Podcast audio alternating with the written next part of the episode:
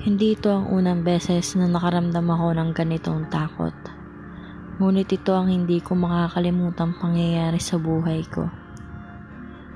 Lahat naman siguro tayo ay alam ang peryahan. May peryahan ng aking ama. Nagpupunta kami rito mga anak niya sa perya tuwing weekends at bakasyon. Marami na kami napunta ang mga lugar sa mga probinsya at Maynila. Nagtayo kami ng peryahan sa isang lugar sa Laguna. Simple lang ang naging unang linggo ko dito mula noong dumating ako. Kaso nga lang nabalitaan ko na nalagnat ng mataas yung pamangkin ko sa pinsan ko.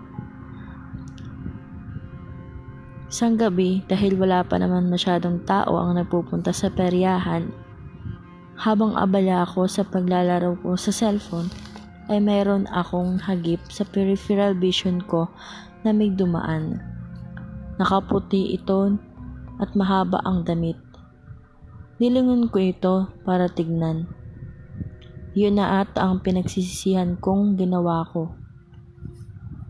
Paglingon ko ay nakita kong isang babaeng nakatayo sa likod ng malaki at mataas na puno. Mahaba ang buhok nito na bahadyang, bahadyang natatabunan ang muka. Natulala lang ako sa kinalalagyan ko. Hindi ako makagalaw. Nakatingin pa rin ako sa kanya. Damang-dama ko ang takot dahil sa namumula niyang mata at itim na muka. Wala itong bibig at ilong.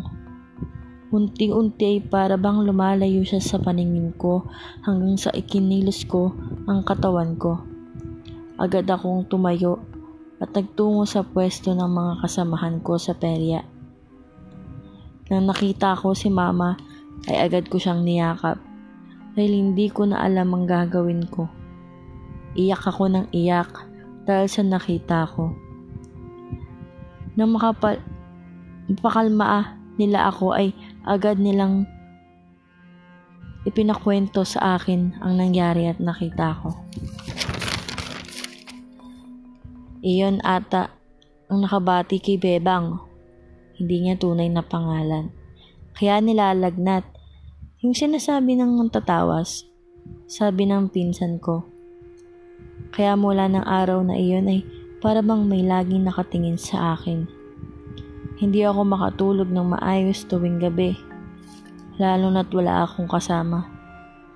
Salamat ko na lang at wala na iyong pakiramdam na iyon nang umalis kami sa lugar na yon.